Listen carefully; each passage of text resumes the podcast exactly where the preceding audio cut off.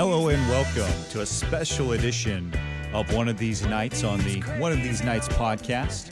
Normally broadcasting on KCOU 88.1 FM and KCOU.FM in the green and gray box and streaming in the TuneIn app. But this week I had to schedule my conflict and couldn't record this week's episode live. I do apologize for that. But here on Monday, September 30th, 2019, should have the podcast up and ready to go on Spotify, Apple Music, and every other platform streamer.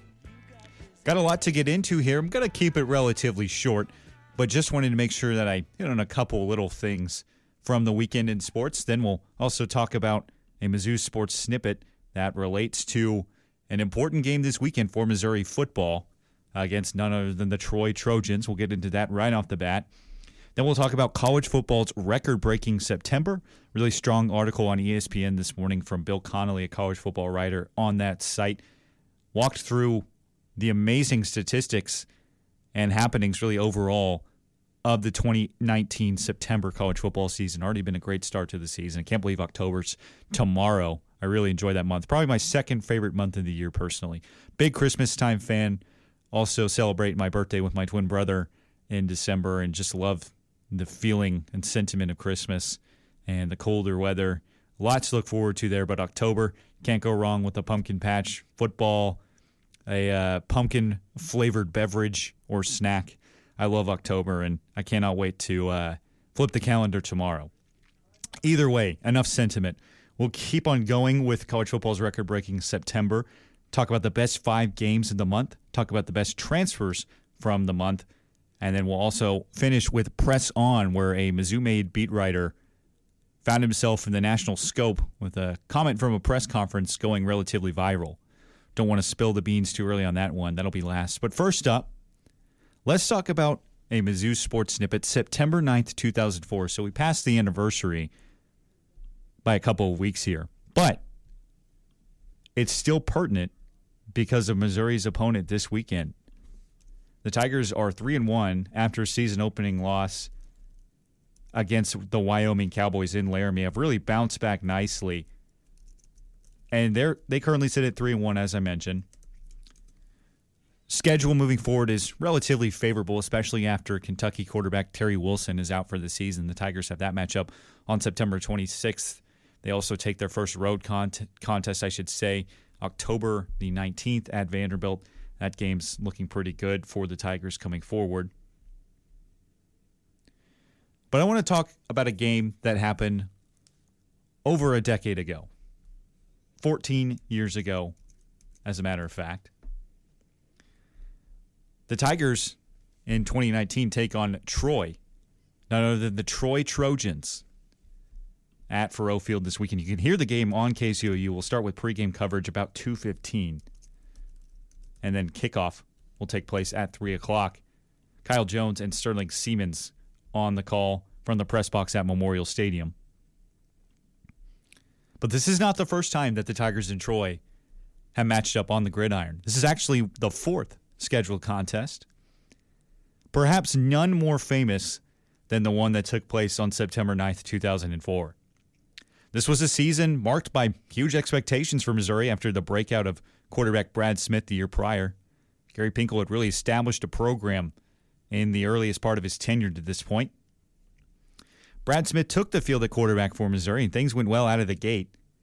In Troy, Alabama, Tigers raced out to a 14 to nothing lead. Damien Nash with a rushing touchdown in the first quarter. Brad Smith then found Victor Cece for a 10-yard touchdown. A couple air, uh, excuse me, a couple extra points by Joe Tantarelli put the Tigers up 14 to nothing. But folks, after that, let me tell you, things did not go well for Missouri. Jason Samples then grabbed a pass across the middle for a Jermaine Richardson 26 yard touchdown, and Troy halved the Missouri lead. Things didn't get much prettier after that. Missouri fumbled the ball on the Troy 40 yard line. DeWitt Batterson knocked it out. Junior Lusant picked it up and advanced at 60 yards for a score. So just when Missouri thought it was going to be up comfortably in this game, not exactly what the Tigers were hoping for. They fumble it away, and then Troy ties the game at 14. Greg Wibbs nails a 43 yard field goal right before the half, a minute and seven seconds remaining. Excuse me, and suddenly Missouri on a strange game. It's a weeknight contest at a Sunbelt team. This game was played on a Thursday night, finds itself down 17 to 14 at the half. Troy gets the ball out of the half, and Aaron Leak, his only passing touchdown of the day, he went, excuse me, yeah, he went 7 of 20 for 94 yards. So he didn't even hit the 100 yard mark. Struggled on the day. 33 of those yards came on one play. He found Jason Samples for a 33 yard score. And suddenly, Mizzou found itself down 24 to nothing. Brad Smith really struggled in the second half and the Tigers give away a tough contest. They lose this game as a ranked team 24 to 14. The number 19 Missouri football Tigers fell in September of 2004. Smith with a couple turnovers in the second half. Mizzou actually outgained Troy. Trojans didn't even put up 293 yards of offense. Each team turned the ball over three times. Mizzou actually had more possessions and more first downs in this game but what a strange contest. And Missouri actually would go on to really struggle down the down the road in this season. The interesting anecdote about this game, the Tigers came in ranked number 19 in the AP poll, but they were 17 in the coaches poll. So this team was widely respected and highly regarded, led by Brad Smith, who was considered by some to be a fringe Heisman Trophy candidate. And yet the Tigers came up just short. Interestingly, perhaps the most distinguished Troy alum Demarcus Ware played in this game, all Sun Belt in 2003 and 2005. He didn't have too much of an impact on this one, but sure enough, the future Dallas Cowboys linebacker and defensive end took the field for the Troy State. They were once called the Troy State Trojans. He didn't have an impact on this game, but played some special teams and actually spent most of the season hurt. Either way, Troy would go on to become a football powerhouse and is affectionately known as a giant killer. And Missouri sure felt that in 2004. Later on in 2017, the Trojans would go to LSU and beat the Tigers on homecoming. And what was a fantastic game a couple years ago.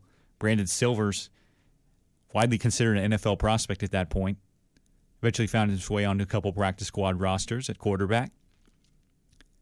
But then the very next year, the Trojans took their talents to Lincoln and handily beat the Nebraska Cornhuskers and what was a tough loss in Scott Frost's first year as head coach for Nebraska.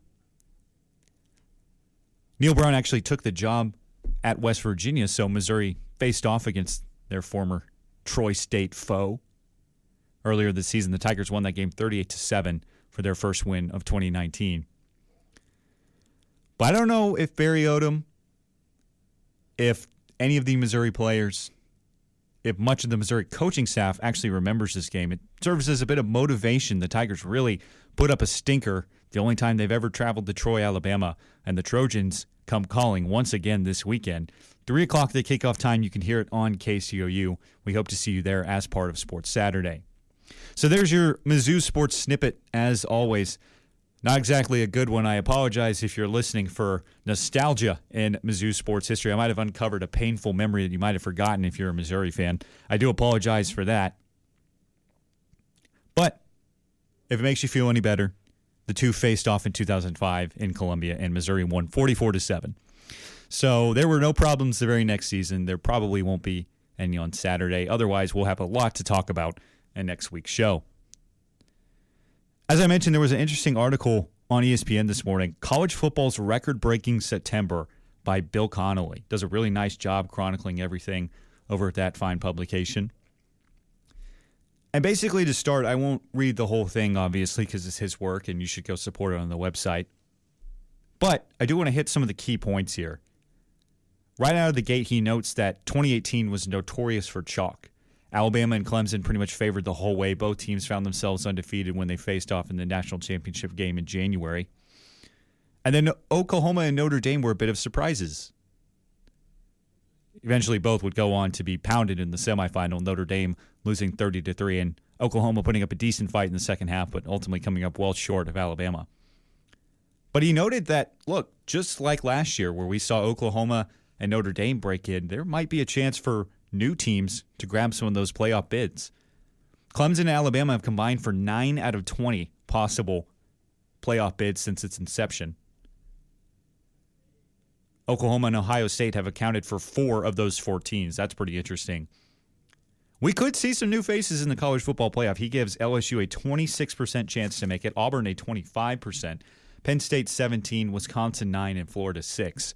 There's going to be a lot of shuffling around in there. Auburn still got to play Florida, still got to play Georgia, still got to play Alabama. I think they lose all three of those games.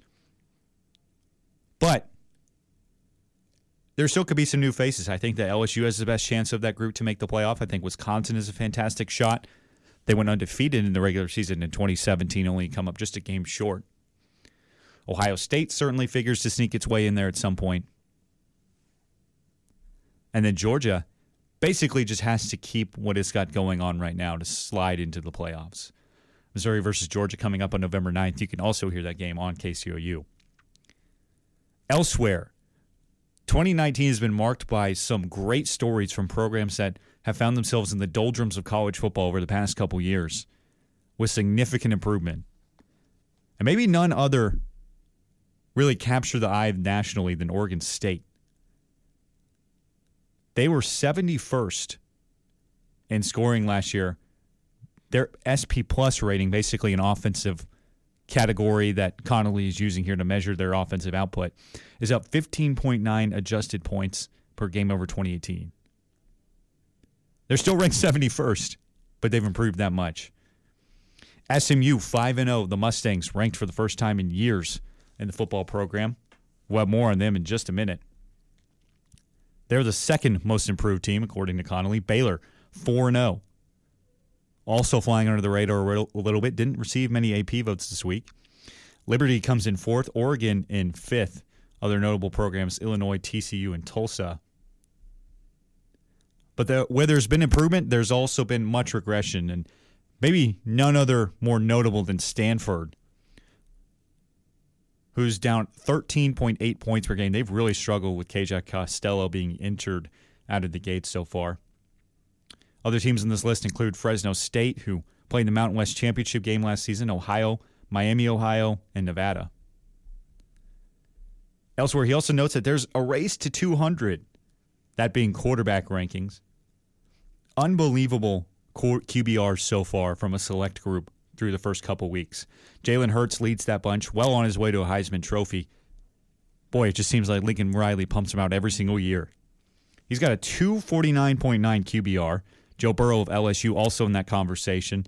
225.6 QBR, Tua Tagovailoa of Alabama, 225.2. The best quarterback that nobody talks about at number four in Tanner Morgan of Minnesota. He had a fantastic performance against Purdue. Two, excuse me, 21 for 22, 396 passing yards, and four scores, and a 38 31 win at Purdue. And then Justin Fields rounds out the top five for Ohio State with a 194.4 passer rating. Hasn't really been challenged yet defensively, but he certainly will as they get into the meat of the Big Ten schedule. There's also a couple more races going on. Both teams are looking to pace their way to both, excuse me, all those quarterbacks are looking to pace their teams to 50 points a game. LSU averaging 57.8 points per game. Oklahoma led all teams last year with a 48.4 points per game average just for some perspective. Baylor and Florida State were the last two teams to average 50 points a game in 2013, in case you're wondering. Elsewhere, we've only seen one team allow under 12 points per game since 2012. That was Alabama in 2017. But there are quite a few Big Ten teams that are gunning to do so. Wisconsin averaging just 7.3 points per game allowed. They only gave up 15 to Northwestern on Saturday. Penn State only giving up seven and a half. Iowa State eight and a half. Ohio State eight point six. Florida giving up just eight point eight. Georgia ten even. Oregon ten and a half, and San Diego State eleven and a half. Speaking of defenses, boy was the UConn defense bad last year. I don't want to cover everything that he mentioned here, and I mentioned Bill Connolly was the one who wrote this article. You can find it on ESPN under their college football tab. Of 138 defensive drives for the UConn defense last year. 28 of those ended up in a punt. No FBS team forced fewer than 37. They were the only one. 11 of those resulted in a turnover. Only four teams forced fewer. 81, a shocking 81 allowed in of the defensive possessions for UConn last year resulted in a touchdown. No other team, with the exception of Louisville and Oregon State, who gave up 76 and 71 respectfully, allowed more than 68.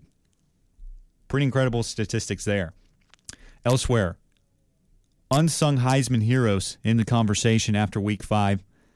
Joe Burrow, I think you could throw in that conversation, even though he's widely respected across the nation for what he did as a recruit onto last year, where he managed the games extremely well. But boy, under Joe Brady, the passing game coordinator, came from the NFL. He has changed the way that Joe Burrow and the LSU offense plays. He's certainly in that conversation. But Oklahoma State pierced the rankings this week. The Cowboys four and one after knocking off ranked Kansas State on Saturday. Chuba Hubbard has been a fantastic part of that. He has 938 rushing yards.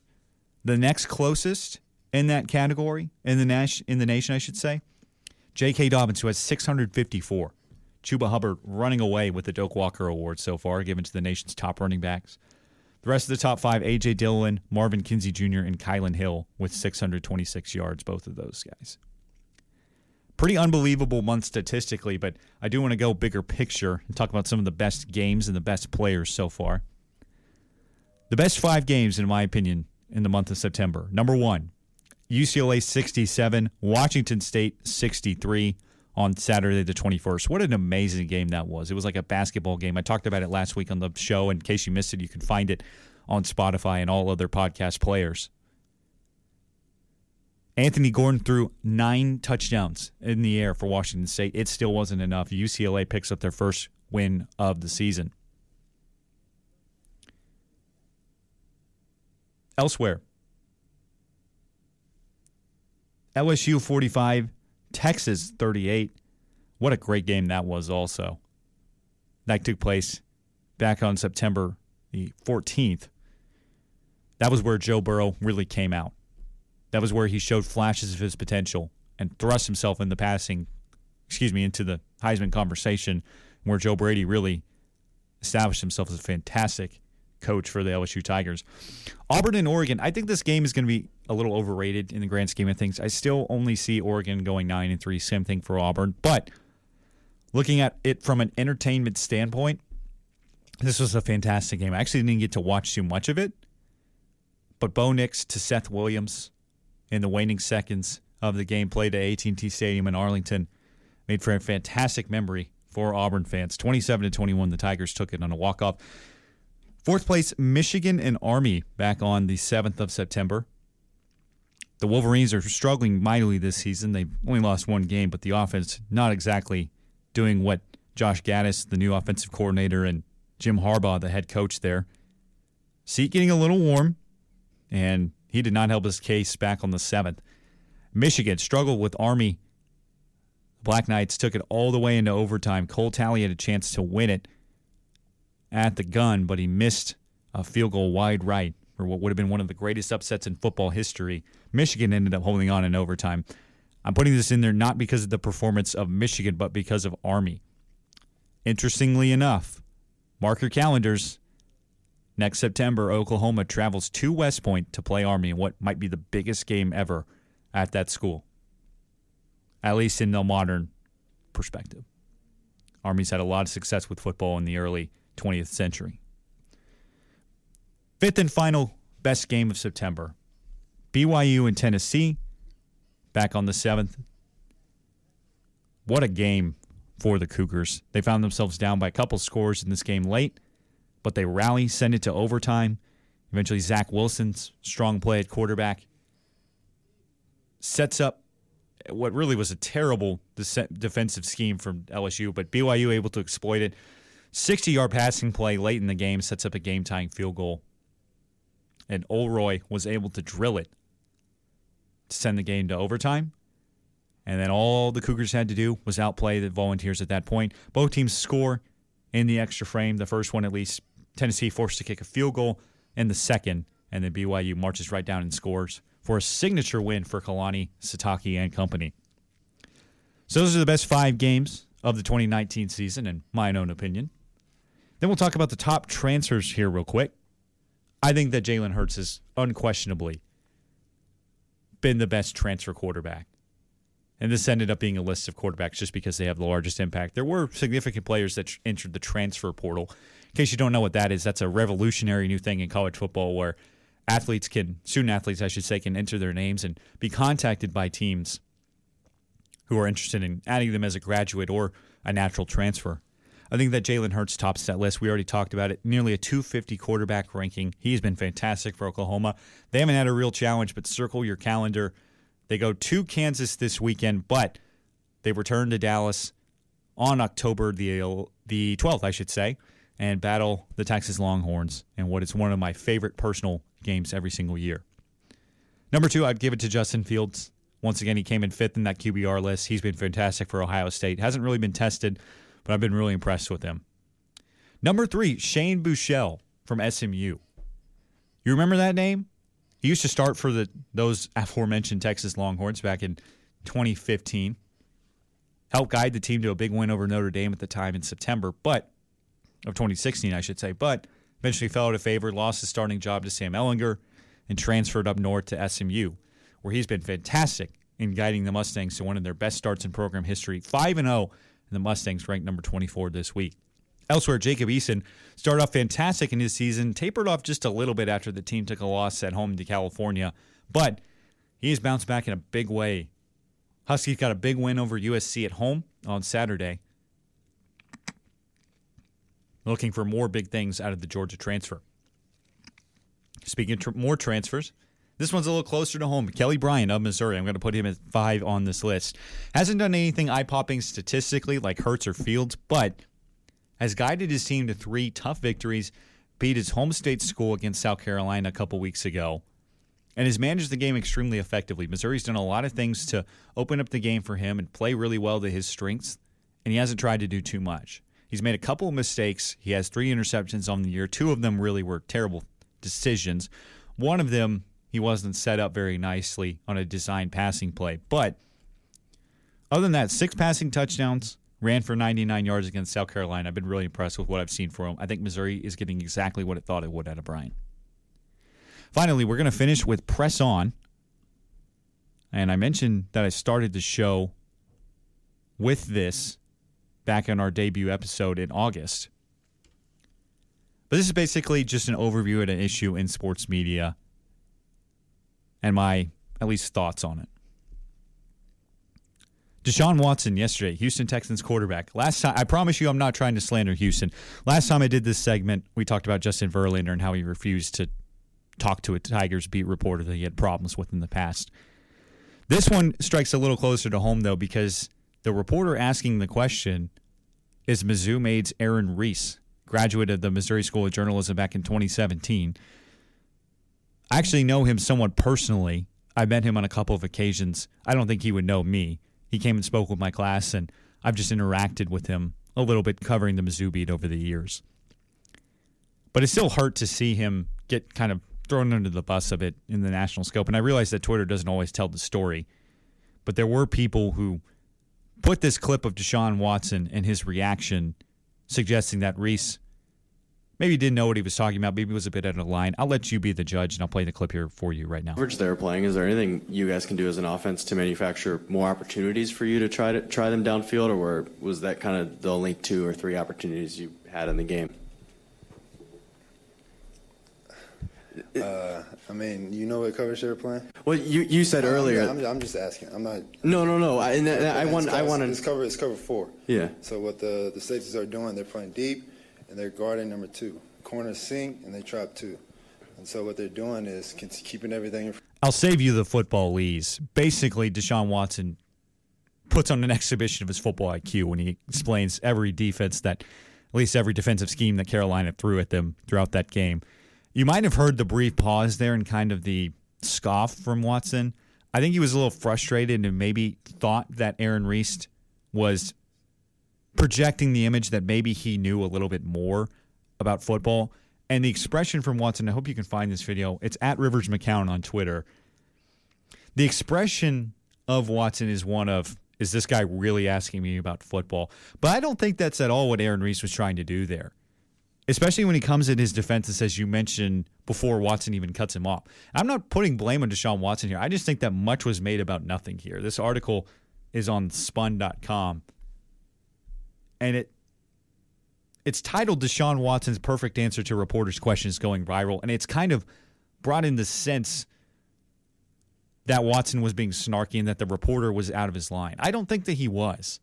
I don't think that Reiss was at all saying that he knew more than Watson in this case. I don't think that Watson was trying to disrespect him either. I think that Deshaun Watson, coming off a loss, 16 to 10 to the Panthers at home, in case you missed it yesterday, was a little frustrated and he wasn't on the same page with the reporter. He was just asking for clarification. Maybe he was in a bad mood. I think that's exactly what happened here. I want to give them both the benefit of the doubt in this situation. But I think ultimately this was just much ado about nothing. Aaron Reiss was doing his job. Deshaun Watson's doing his job. The NFL contracts stipulate that players like Watson have to come speak to the media on a regular basis. It's just part of the job. And I think that Watson's frustration with the loss just came through in that game. I don't really think there was anything else going on there. I don't really see what was made the big fuss about it. But kudos to Aaron Reiss for sticking on his own, for biting his tongue when he had to, and letting Watson talk over him. I think that was a really good job. And I think in an era where reporters are criticized regularly, you have to give the players the benefit of the doubt, and that's okay. And I don't really think that Deshaun Watson was being disrespectful anyway. Just my thoughts and opinion. Once again, that video is available on Twitter at Rivers McCown if you want to listen to it for yourself. So we touched on a Mizzou sports snippet. We talked about the history of the Tigers in Troy ahead of their matchup this weekend. You can hear it again on KCOU. Lots to look forward to this weekend with college football. We talked about the best of September. We hope that you'll stick around for October in our coverage on KCOU 88.1 FM. As for now, for my station compatriots here at KCOU 88.1 FM, I thank you for joining on with me this afternoon, wherever you're listening. Thanks for supporting student radio and the One of These Nights podcast. The live recording takes place on Sunday nights at 8 p.m. Stick around next week. We'll have a very special guest joining us, Sarah Hicks, my own girlfriend, joining us for a quiz segment. And then we'll have a Mizzou sports snippet, as always, with a little bit of sports history sandwiched in between. Hope to see you then for the live recording. As for now, signing off for the final time this afternoon, my name is Garrett Jones. Hope to see you around, and God bless.